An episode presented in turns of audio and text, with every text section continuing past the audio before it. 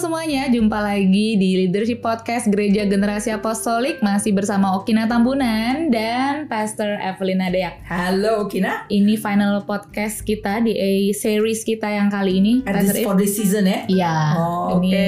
final. Jadi kita perlu menutup dengan keren lah.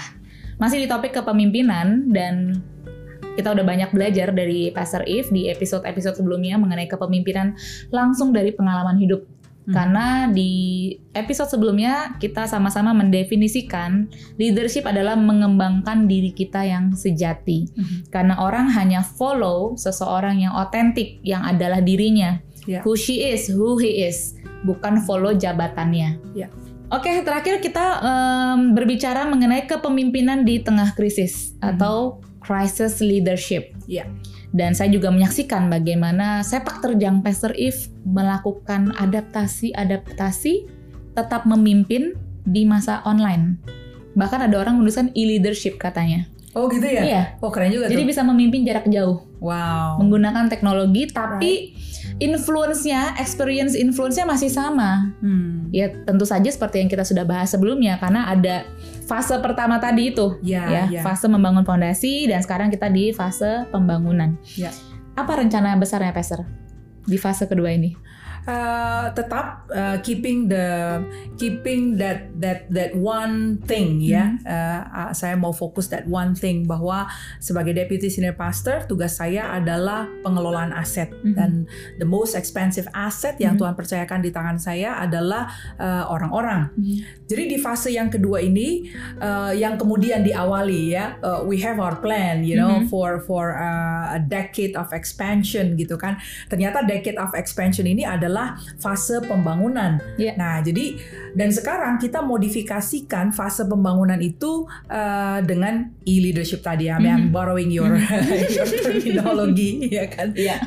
We, uh, yang sebetulnya datang satu paket dengan berbagai macam uh, ketangkasan yang harus dimiliki oleh seorang pemimpin. Betul. Ya, karena tadinya kalau misalnya uh, kita tidak perlu e, Mhm. ya, tidak perlu ada e leadership, Mhm. kan kita ketemu tatap muka gitu. So I can actually see how you feel and Mhm. feel it gitu karena melihat dan bersentuhan langsung. Betul. Betul. Tapi sekarang karena harus e leadership, Betul. how do I influence people? Iya. yang tidak ketemu uh, offline, Betul. ketemunya online Mhm. gitu kan. Jadi is a, a, a- a whole new set of skill Betul. altogether Mhm, gitu ya. Ngelihat orang di layar lalu kemudian oke dia how how does the person Mhm. feel gitu ya Iya. dari gesture tubuhnya, Paham dari nada nggak bicaranya gitu gitu, ya? Mhm. paham nggak sih, nangkep nggak sih, lihat nggak Mhm, sih gitu mhm. kan. Can I actually sense and feel gitu Mhm. ya. Nah, di bagian itu is a, is a new set of skill Betul. Betul. yang kemudian kita perlu lakukan. Even also pemaknaannya secara spiritual sense Mhm, ya, because uh, can you feel what that person is feeling Mhm. gitu kan? Mhm. Orang nggak nggak akan care what you know until they know that you care. Ya, Gitu ya. loh. Jadi di fase ini Hmm. Bahkan kita sebenarnya udah merencanakan di akhir tahun lalu ya, bulan-bulan di akhir tahun lalu untuk perencanaan 10 tahun ke depan. Ya. Knowing Pastor Eve ya, she is a great planner gitu. Dan kita udah bikin perencanaan begitu em, pandemi besar ini tiba, wah cukup ada guncangan lah ya. Saya juga manusia, Pastor juga manusia. Apa yang kita sudah rencanakan, hmm, banyak sekali yang kita perlu ubah, banyak sekali yang kita perlu adaptasi. Ya, ya, Tapi betul, goalnya masih sama, ya. rencananya masih sama, pembangunan manusia Mhm. Ya, sama 10 tahun ke depan. right. Eh, Bapak Presiden kita tuh ada memberikan istilah, Pastor, Mhm. untuk kita menjadi generasi yang kolaboratif dan adaptif. Ya. Jadi memang salah satu sosok yang juga saya perhatikan di masa krisis ini adalah sosok presiden, karena dia membangun umat, membangun bangsa, memimpin. Mhm. Jadi saya juga perlu pelajari eh, apa ya yang di Kiat-kiat dari Bapak Presiden betul kita. apa ya. yang dilakukan. Ya. Dan menarik eh, istilah yang disebutkan oleh beliau kolaboratif dan adaptif. Mhm. Dan saya juga melihat ini ada dalam approach kepemimpinannya Pastor If. Apa pun itu tim, Yo ya. nggak ada Oh, yang I'm so jalan on sendirian. Wah, jangan berani-berani jalan sendiri-sendiri gitu. Tim, yes. kolaborasi. Yes. Kamu kerjain dengan siapa? Siapa yang mengerjakan ini? Itu yang sudah apa ya? Udah keset di Mhm. Pastor If. Jadi ini bukan istilah baru sebenarnya. Mhm. Lalu yang kedua adalah adaptif. Mhm. Tadi Pastor kasih istilahnya adalah tangkas, agility. Ya. Seorang pemimpin perlu tangkas, jadi nggak kaku. Begitu skenario berubah, prinsipnya tetap sama tapi ada yang di Modify. ya dimodifikasi. Yes. Ini yes. ya kalau secara konsep sesimpel ini again kita seperti ini ngomongnya tapi begitu Ya. diperhadapkan dengan kasus wah itu lain cerita deh. approach-nya jadi menjadi sangat delicate dan Mhm. menjadi sangat kompleks gitu Betul. karena harus mempertimbangkan berbagai macam Ya. elemen. Ya. Dan saya rasa banyak pemimpin juga yang mungkin saat ini sedang menyaksikan dan mendengar sedang deal dengan kolaborasi dan adaptasi karena mungkin jenis organisasi atau jenis produk yang dijual atau jenis orang-orang yang dipimpin macam-macam Ya. dan mereka pasti akan deal dengan yang namanya kolaborasi dan adaptasi. Mhm. Sebagai seorang gembala, bagaimana pastor menerapkan kolaborasi dan adaptasi ini di suasana yang baru ini?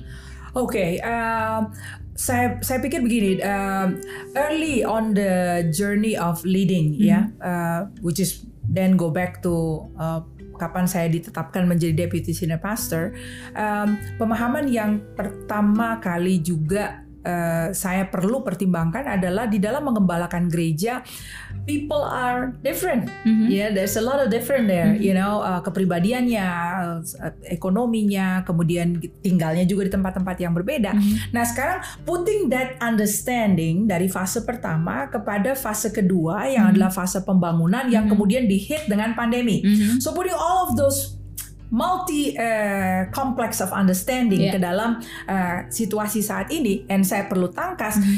ya kolaborasinya sekarang bagaimana uh, pertama-tama being so mindful yang Mhm. cukup peduli ya bahwa memindahkan orang-orang ke online ini uh, tentu yang tangkas-tangkas adalah yang muda-muda karena mereka adalah pengguna digital gitu ya. Hmm. Tetapi yang dipindahkan ke online kan bukan yang muda aja Mhm. gitu ya. Eh, ada anak-anak di situ, ada orang tua. So memastikan bahwa mereka ini securely Mhm. transition Mhm. ke online Mhm. itu adalah satu hal yang sangat delicate Mhm. yang membutuhkan eh, banyak apa ya eh, pemikiran, Mhm. pertemuan, Mhm. eh, kemudian kita walk eh, apa nama side by side, Mhm. memodelkan, Mhm. uh, mencari platform yang cukup sederhana untuk bisa digunakan Mhm. ya jadi di situ kolaborasinya Mhm. lalu kemudian uh, menciptakan program-program atau uh, materi-materi yang disajikan Mhm. juga membutuhkan banyak dialog Mhm. yang yang menuntut saya untuk membuka telinga selebar-lebarnya to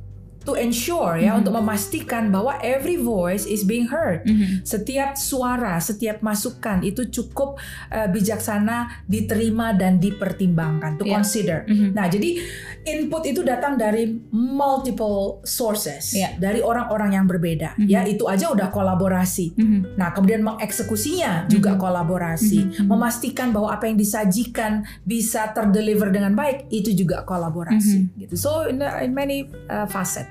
Ya, jadi eh, itulah bagaimana Pastor If menerapkannya. Ya, ya. Nah, salah satu juga kegiatan, em, bukan kegiatan juga ya, em, ketertarikan Pastor If adalah dalam berjejaring ber- dengan hamba-hamba Tuhan di kota-kota bahkan juga di negara-negara lain.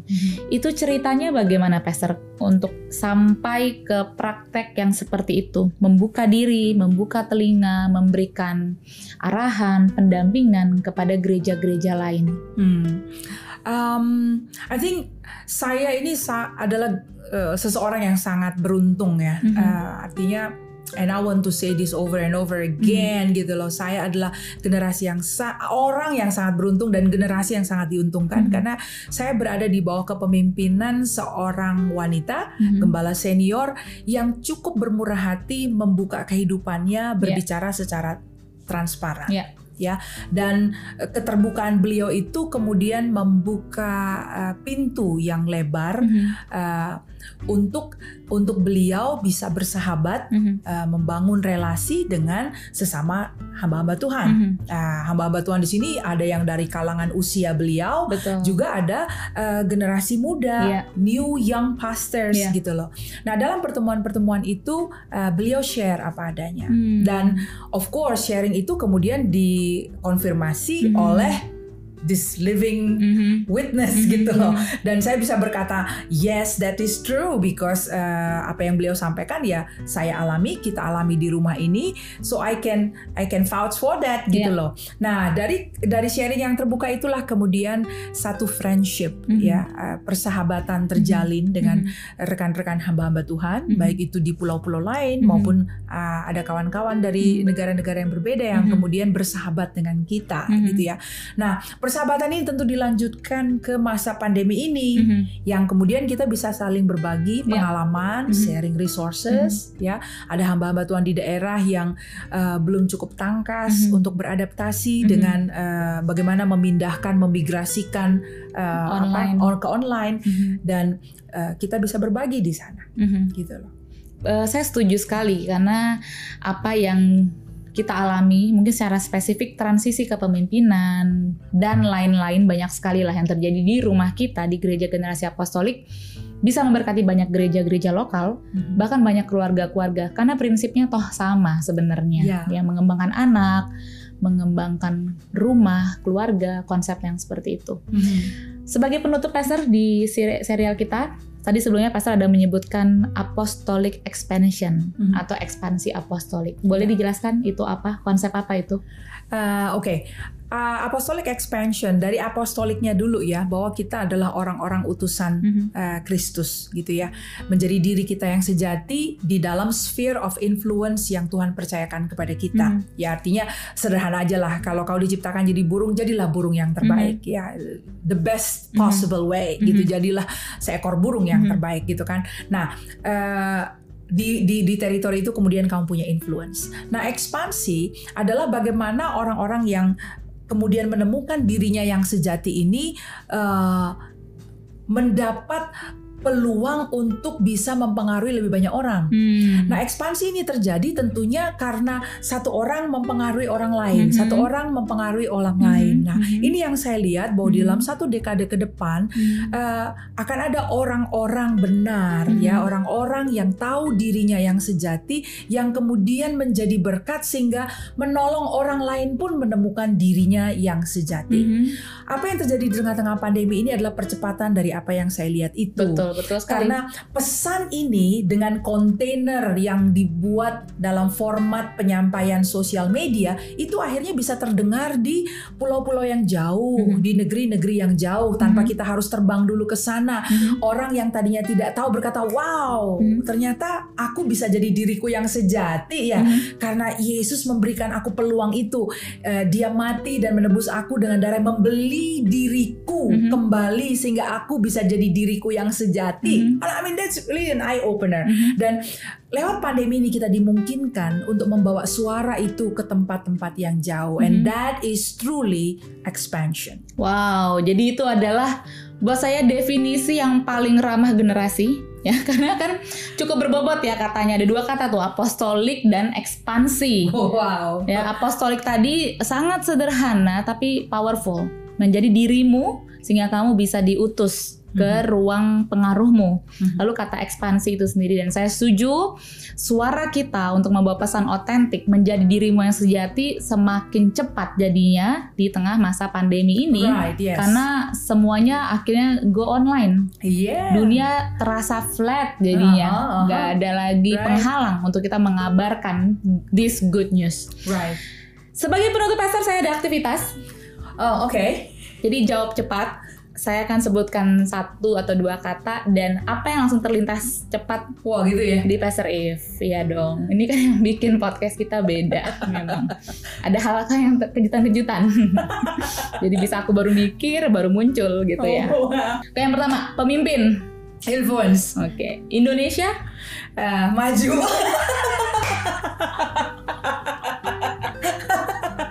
Oke, oke, oke. Lagi ya. Krisis. Leadership development. Wah, luar biasa. Oke, oke. Media. Media influence. Oh, sama tadi ya yang awal ya. Oke. Terakhir, Indriga Utama. A leader.